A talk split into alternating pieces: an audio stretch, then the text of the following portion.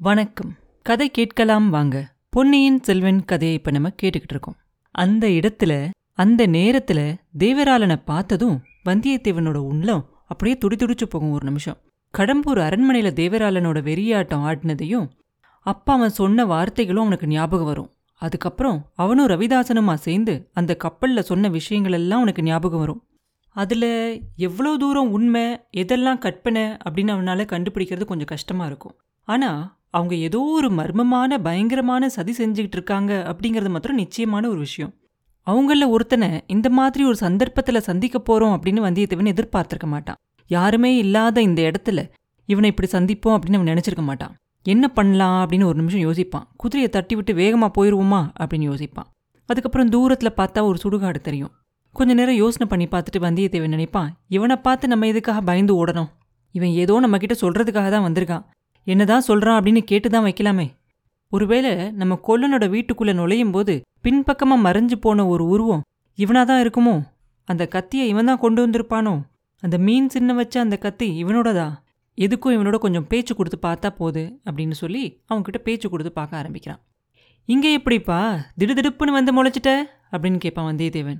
நான் இல்லையே அந்த கேள்வியை கேட்கணும் உன்கிட்ட. உன நடுக்கடல்ல அந்த கப்பல்ல பாய்மரத்தோட விட்டுட்டு வந்தோமே. எப்படி நீ தப்பிச்சு வந்த? அப்படின்னு கேட்பான் தேவராளன். உனக்கு மட்டும்தான் மந்திரம் தெரியுமா? எனக்கும் கொஞ்சம் தெரியும் அப்படின்னு வந்தியத்தேவன் சொல்ல மந்திரத்தில் உனக்கு நம்பிக்கை ஏற்பட்டதை பற்றி எனக்கு ரொம்ப சந்தோஷம். என்னோட மந்திர சக்தியால தான் நீ இங்கே தனியாக போய்கிட்டு இருக்க அப்படின்னு நானும் தெரிஞ்சுக்கிட்டு வந்தேன். அதனால தான் நான் முன்னாடியே வந்து உனக்காக காத்துக்கிட்டு இருக்கேன் அப்படின்னு சொல்லுவான் அவன். ஏன் காத்துக்கிட்டு இருந்த? என்கிட்ட உனக்கு என்ன வேலையாகணும்? அப்படின்னு வந்தியத்தேவன் கேட்க நீயே யோசிச்சு பாரு. இல்லை உன் மந்திர சக்தியால் கண்டுபிடிச்சிக்கோ அப்படின்பான் தேவராளன். உங்களோட ரகசியங்கள் எல்லாத்தையும் நடுக்கடல்லையே என்கிட்ட நீங்கள் சொல்லிட்டீங்க. அதில் எவ்வளோ தூரம் உண்மை எவ்வளோ தூரம் கற்பனை அப்படிங்கிறது எனக்கு தெரியாது. ஆனாலும் அந்த ரகசியத்தை எல்லாத்தையும் நான் மறந்துடணும் அப்படின்னு முடிவு பண்ணிட்டேன். யார்கிட்டையும் நான் சொல்ல போகிறதில்ல அப்படின்னு வந்தியத்தேவன் சொல்லிக்கிட்டு இருக்கும்போதே அவன் சொல்லுவான் அதை பற்றி நானும் கவலைப்படல. நீ எப்பயாவது அந்த ரகசியத்தை வேறு யார்கிட்டையாவது சொன்ன அப்படின்னா உன் நாக்கு ரெண்டாக துண்டிச்சு போயிடும் நீ ஊமையாயிருவ அப்படிம்பான் வந்தியத்தேவனுக்கு அவன் உடம்பெல்லாம் ஒரு நிமிஷம் அப்படியே சிலிர்த்து போகும். தஞ்சாவூர்லேயும் இலங்கையிலையும் அவன் சந்திச்ச ஊமை பெண்களை பற்றியெல்லாம் நினச்சிக்குவான். கொஞ்ச நேரம் சும்மாவே வருவான்.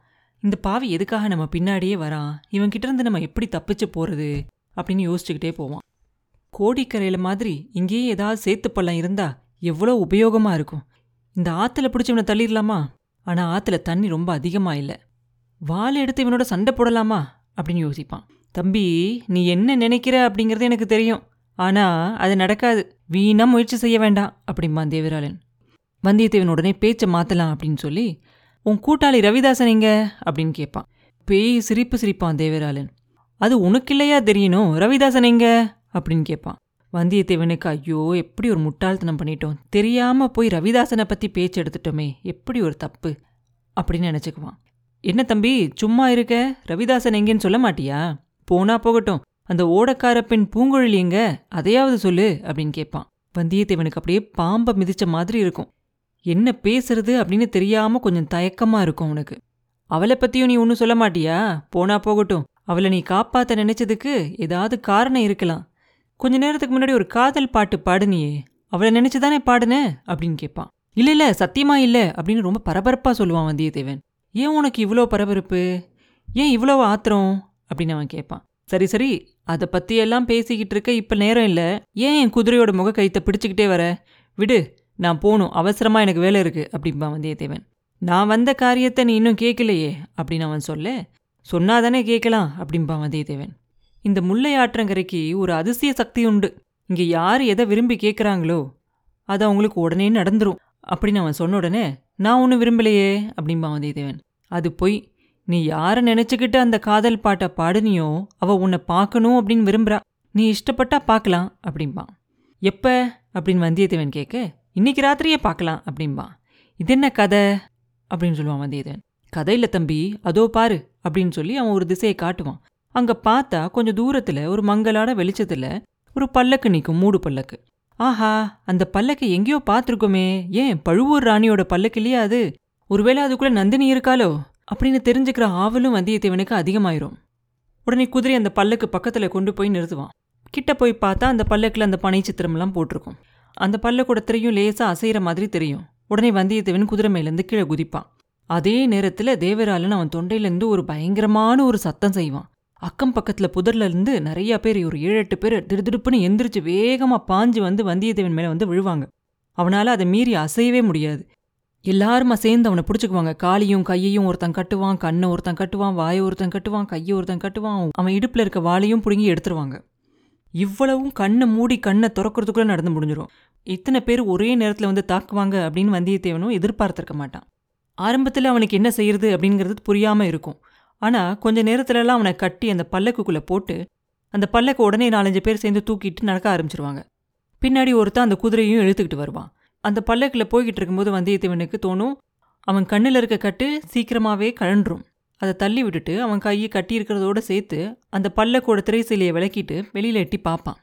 அவனை ஒரு ஒத்தையடி பாதை வழியாக கொண்டுகிட்டு போறாங்க அப்படிங்கிறத அவன் தெரிஞ்சுக்குவான். அவன் கையில் இருக்க கட்டையும் காலில் இருக்க கட்டையும் அவுத்து விட்டுட்டு அந்த பல்லக்கிலேருந்து கீழே குதிச்சு அவன் குதிரையில் ஏறி குதிரையை தட்டி விட்டு போகிறதுக்கு அவனால் முடியும். அது ஒன்றும் பெரிய விஷயமா அவனுக்கு தோணாது. ஆனால் அந்த பல்லக்குக்குள்ளே ஒரு மாதிரி வித்தியாசமான ஒரு வாசனை வரும். இது என்ன ஒரு மாதிரி வித்தியாசமான வாசனையாக இருக்கே? இது நிச்சயமா நந்தினியோட பல்லக்கு தான். எதுக்காக இந்த பல்லக்கில் நம்மளை கூட்டிகிட்டு போகிறாங்க நந்தினி கிட்ட தான் நம்மளை கூட்டிகிட்டு போகிறாங்க கண்டிப்பாக அதில் எந்த சந்தேகமும் இல்லை. நந்தினி எதுக்காக நம்மளை பார்க்கணும்னு நினைக்கிறா? அப்படின்னு யோசிக்கும்போது அவன் மனசுலயும் நந்தினியை பார்க்கணும் அப்படிங்கிற ஒரு ஆசை அவனுக்கு இருக்கும்.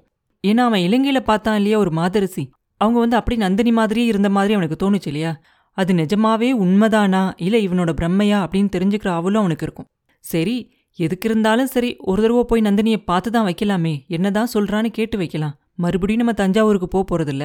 போனா நமக்கு அது ரொம்ப ஆபத்தான விஷயம்தான். என்னதான் சொல்றான்னு கேட்போம் அப்படின்னு அவன் நினைச்சுக்கிட்டு இருக்கும்போதே அந்த பல்லக்கில் இருக்க வாசனை அவனை ஏதோ செய்யும். அது என்ன அப்படின்னு அவன் தெரிஞ்சுக்கிட்டு அவன் கையையும் காலையும் கழட்டிட்டு பல்லக்கிலேருந்து குதிச்சிடலாம் அப்படின்னு நினைப்பான். ஆனால் அவனால் அவன் கையை அசைக்கவே முடியாது காலையும் அசைக்கவே முடியாது. ஒரு நிமிஷத்தில் தலை அப்படியே கிருகிருன்னு சுற்றி வரும். மயக்கமாயிருவான். அதுக்கப்புறமா வந்தியத்தேவனுக்கு மயக்கம் தெளிஞ்சு கண்ணை முழிச்சு பார்க்கும்போது பழைய நினைவு வந்த மாதிரி பல்லக்கிலேருந்து குதிக்கலாம் அப்படின்னு நினைப்பான். ஆனால் என்ன ஒரு ஆச்சரியம்? அவன் இப்போ பல்லக்கில் இல்லை. ஒரு பெரிய அறையில் இருந்தான். அந்த அறையில் தீபங்கள்லாம் பிரகாசமாக எரிஞ்சுக்கிட்டு இருந்துச்சு. இங்கே ஒரு மாதிரி வித்தியாசமான வாசனை வந்துச்சு. ஆனா இது வேற விதமான வாசனை. அந்த பல்லக்கில் வந்த வாசனை அவன் மனசை அப்படியே கலங்க வச்சுச்சு. ஆனா இங்க இருக்க வாசனை அவன் மனசை தெளிய வச்சுச்சு. அவன் இருந்த அறையோட கதவு லேசா திறந்திருக்கும். கொஞ்ச நேரம் கழிச்சு அந்த திறந்த கதவு வழியா நந்தினி வருவா. வந்தவள் அப்படியே கண் கொட்டாம பார்த்துக்கிட்டு இருப்பான். அவன் அப்படி ஆச்சரியமா கண் கொட்டாம பார்த்துக்கிட்டு இருக்கிறதுக்கு நிறைய காரணங்கள் இருந்துச்சு. ஒன்று அவளோட அழகு. ரெண்டாவது எதிர்பார்க்காத இந்த சந்திப்பு. மூணாவது அவளோட உருவம் அப்படியே அந்த இலங்கையில பார்த்த அந்த மூதாட்டியோட உருவம் மாதிரியே இருக்கும். ஒரே ஒரு வித்தியாசம்தான். அவங்க எந்த ஒரு ஆடை அலங்காரமும் இல்லாமல் இருந்தாங்க. இவ அதெல்லாம் பண்ணிக்கிட்டு இருக்கா அவ்வளோதான் அப்ப நந்தினி ஐயா நீங்கள் ரொம்ப நல்லவர் அப்படின்னு சொல்லுவா. வந்தியத்தேவன் உடனே ரொம்ப நன்றி அப்படின்பா நல்லவங்களுக்கு அடையாளம் சொல்லிக்காம போகிறது தானா? தஞ்சாவூர் அரண்மனையிலேருந்து என்கிட்ட சொல்லாமலே போயிட்டீங்களே அப்படின்பா வந்தியத்தேவன் உடனே சிரிப்பான் தஞ்சாவூர் கோட்டைக்குள்ளே வர்றதுக்கு மட்டும் உங்களுக்கு என்னோட உதவி தேவைப்பட்டுச்சு. அப்போ என் கையில் இருந்த பனைமுத்திரை மோதிரத்தை எடுத்து கொடுத்தேன். அதை என்கிட்ட திரும்பி கூட கொடுக்காம போயிட்டீங்களே அப்படின்னு உடனே வந்தியத்தேவன் கொஞ்ச நேரம் அமைதியாக இருப்பான். என்ன சொல்கிறேன்னு தெரியாமல் எங்க? இப்பயாவது அதை திருப்பி கொடுக்கலாம் இல்லையா? அதோட உபயோகம் தான் முடிஞ்சு போச்சே. இனி அது எதுக்கு உங்களுக்கு? திருப்பி கொடுத்துருங்க அப்படின்னு சொல்லி கேட்டுக்கிட்டே அவள் கையை நீட்டி காட்டுவா. தேவி அந்த மோதிரத்தை இலங்கை தளபதி பூதி விக்ரமகேசரி வாங்கிக்கிட்டாரு. அதனால என்னால் அதை உங்ககிட்ட திருப்பி கொடுக்க முடியாது. தயவு செஞ்சு என்னை மன்னிச்சுக்கோங்க அப்படின்பா நான் உங்ககிட்ட கொடுத்த மோதிரத்தை என்னோட ஜென்ம விரோதிகிட்டயா நீ கொடுத்த? ரொம்ப நன்றியுள்ள மனுஷன் தான் நீங்க அப்படின்னு சொல்லுவான் நந்தினி. நானா கொடுக்கல அவரா பறிச்சுக்கிட்டாரு பலவந்தமா பறிச்சுக்கிட்டாரு அப்படின்பா வானாதிராயர் குலத்துல பிறந்த வீராதி வீரர்கிட்ட இருந்து யாராவது பறிச்சுக்க முடியுமா? என்னால நம்ப முடியலையே. உங்ககிட்ட யாராவது பலவந்தமா வாங்க முடியுமா? அப்படின்னு கேட்பா அம்மினி இங்கே இப்ப நான் வந்திருக்கிறது கூட பலவந்தம் காரணமா தானே உங்களோட ஆட்கள் என்ன? அப்படின்னு அவன் சொல்லிக்கிட்டு இருக்கும்போதே உண்மையா சொல்லுங்க ஐயா. நல்லா நினைச்சு பார்த்து சொல்லுங்க. உங்களை கட்டாயப்படுத்தி எங்க கூட்டிட்டு வந்தாங்க? இஷ்டப்பட்டு நீங்க வரலையா? பல்லக்கிலிருந்து நினைச்சிருந்தா நீங்க ஒருவேளை கீழே குதிச்சு தப்பிச்சு போயிருக்க முடியாதா? நீங்க ஏன் அந்த சந்தர்ப்பத்தை விட்டீங்க? அப்படின்னு நந்தினி கேட்ட உடனே அவ கேட்குற ஒரு ஒரு கேள்வியும் அம்பால குத்துன மாதிரி இருக்கும் வந்தியத்தேவனுக்கு. அதுக்கப்புறமா என்ன சொல்றதுன்னு தெரியாம ஆமா ஆமா நான் இஷ்டப்பட்டு தான் வந்தேன் அப்படின்ட்டுருவான். எதுக்காக வந்தீங்க? அப்படின்னு கேட்பான். நீங்க எதுக்காக என்னை கூட்டிட்டு வர சொன்னீங்க? அப்படின்னு பதில் கேள்வி கேட்பான். என் முத்திர மோதிரத்தை திருப்பி கேட்கறதுக்காக அப்படின்னு நந்தினி சொல்ல. அது மட்டும்தானா? அப்படிம்பான். இல்ல இன்னொரு காரணமும் இருக்கு. என் கணவரோட பாதுகாப்புல இருக்க அந்த பொக்கிஷ நிலவரைக்குள்ளார அன்னைக்கு ராத்திரி நீங்கள் எப்படி வந்தீங்க? அப்படின்னு கேட்ட உடனே வந்தியத்தேவனுக்கு அப்படியே தூக்கி வாரி போடும். இவளுக்கு எப்படி தெரிஞ்சிச்சு? அப்படின்னு ஒரு நிமிஷம் யோசிப்பான். எனக்கு தெரியாது அப்படின்னு நான் நினைச்சிங்க? அழகுதான். எனக்கு தெரியாமல் இருந்திருந்தா அன்னைக்கு ராத்திரி நீங்கள் தப்பிச்சு போயிருக்க முடியுமா? அப்படின்னு கேட்பா தேவி அப்படின்னு வந்தியத்தேவன் சொன்ன உடனே ஆமாம் எனக்கும் தெரியும். பெரிய பழுவேட்டரையருக்கும் தெரியும். உங்களை அங்கேயே கொன்று போட்டுற சொல்லி அவர் அந்த சுரங்க வழி காவலனுக்கு கட்டளை சொல்லியிருந்தார். அவர் அந்த பக்கமாக போனதுக்கப்புறமா அந்த கட்டளையை நான் மாற்றி சொல்லிட்டேன். அதனால நீங்கள் பழைச்சிங்க. உங்களோட அழகான நண்பனுக்கு தான் ஆபத்தாயிருச்சு. இல்லாட்டி அந்த பொக்கிஷ நிலவரையில அந்த முத்து குமியலுக்கு பக்கத்துல உங்களோட எலும்பும் இப்ப கிடக்கும் அப்படின்னு சொல்லுவா. வந்தியத்தேவனுக்கு ரொம்ப ஆச்சரியமா இருக்கும். அவ சொன்னதெல்லாம் உண்மையா? அப்படின்னா அதை அவனால நம்பவே முடியாது. உண்மை இல்லாட்டி அவன் அன்னைக்கு அங்கே ஒளிஞ்சிருந்தது இவளுக்கு எப்படி தெரியும்? பேருக்காகவாது அவ காப்பாத்தினேன்னு சொன்னதுக்காக இப்ப அவளுக்கு நன்றி சொல்லணும் இல்லையா? அப்படின்னு சொல்லி அம்மனி அப்படின்னு பேச போவான். வேண்டாம் மனசில் இல்லாததை வெளியில் சொல்ல வேண்டாம். எனக்கு நீங்கள் நன்றியெல்லாம் சொல்ல வேண்டாம் அப்படின்பா நந்தினி உடனே. இல்ல தேவி அப்படின்னு வந்தியத்தேவன் சொல்லிட்டு இருக்கும்போதே உங்களோட உயிரை நான் அன்னைக்கு காப்பாற்றினதை பற்றி எதுக்காக சொன்னேன் தெரியுமா? நீங்கள் எனக்கு நன்றி சொல்லணும் அப்படிங்கிறதுக்காக இல்லை. மறுபடியும் அந்த சுரங்க வழியில் நீங்கள் வந்துடாதீங்க அப்படின்னு உங்களை எச்சரிக்கிறதுக்காக தான் அங்கே இப்போ நிறைய காவல்லாம் போட்டிருக்காங்க அப்படின்பா மறுபடியும் அந்த பக்கம் போகிற உத்தேசமே எனக்கு இல்லை அப்படிம்பா வந்தியத்தேவன் உடனே. அது ஏன் இருக்க போகுது? உதவி செஞ்சவங்கள ஞாபகம் வச்சுக்கிற பழக்கம் தான் உங்களுக்கு இல்லவே இல்லையே. உங்களால உங்களோட சிநேகிதனுக்கு ஆபத்தாச்சு. அவனை என்னோட அரண்மனைக்கு கூட்டிகிட்டு வந்து அவனுக்கு வைத்தியம் பண்ணி குணப்படுத்தி அனுப்புனேன் அதுல உங்களுக்கு திருப்தி தானே? இல்ல நம்பிக்கை துரோகத்தை மாதிரி ஸ்னேக துரோகமும் உங்களோடயே பிறந்ததா? அப்படின்னு கேட்பா நந்தினி. அவளோட வார்த்தை ஒன்று ஒன்று விஷம் மாதிரி தெரியும் வந்தியத்தேவனுக்கு. உங்களோட கோடிக்கரைக்கு வந்தான் இல்லையா வைத்தியர் மகன்? உங்களுக்கு பதிலா அவனை பிடிச்சு கொடுத்து அனுப்பிச்சிங்களே. அவன் என்ன ஆனா அப்படின்னு அது விசாரிச்சிங்களா? அப்படின்னு கேட்பா. உங்களை தான் கேட்கலான்னு நினச்சிக்கிட்டு இருந்தேன் அப்படின்பா வந்தியத்தேவன் உடனே. சொல்றேன். ஆனா உங்களோட இலங்கையிலிருந்து கிளம்பின இளவரசர் அருள்மொழிவர்மர் என்ன ஆனாரு?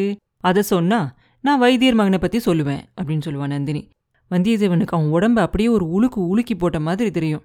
இளவரசரை பத்தி தெரிஞ்சுக்கிறதுக்கு தானா இவ இப்படி இப்பெல்லாம் இந்த பாடா படுத்தி வைக்கிறா அப்படின்னு நினைச்சுக்குவான். ஏமாந்து போகக்கூடாது அப்படின்னு மனசுக்குள்ளே நினைச்சுக்கிட்டு அரசி அதை பத்தி மட்டும் என்ன கேட்க வேண்டாம் அப்படிம்பான் ஆமா அதை பத்தி மட்டும் கேட்கக்கூடாது தான் கேட்டாலும் உங்க வாயிலேருந்து ஒரு வார்த்தையும் வராது அப்படிங்கிறது எனக்கு தெரிஞ்ச விஷயம்தான்.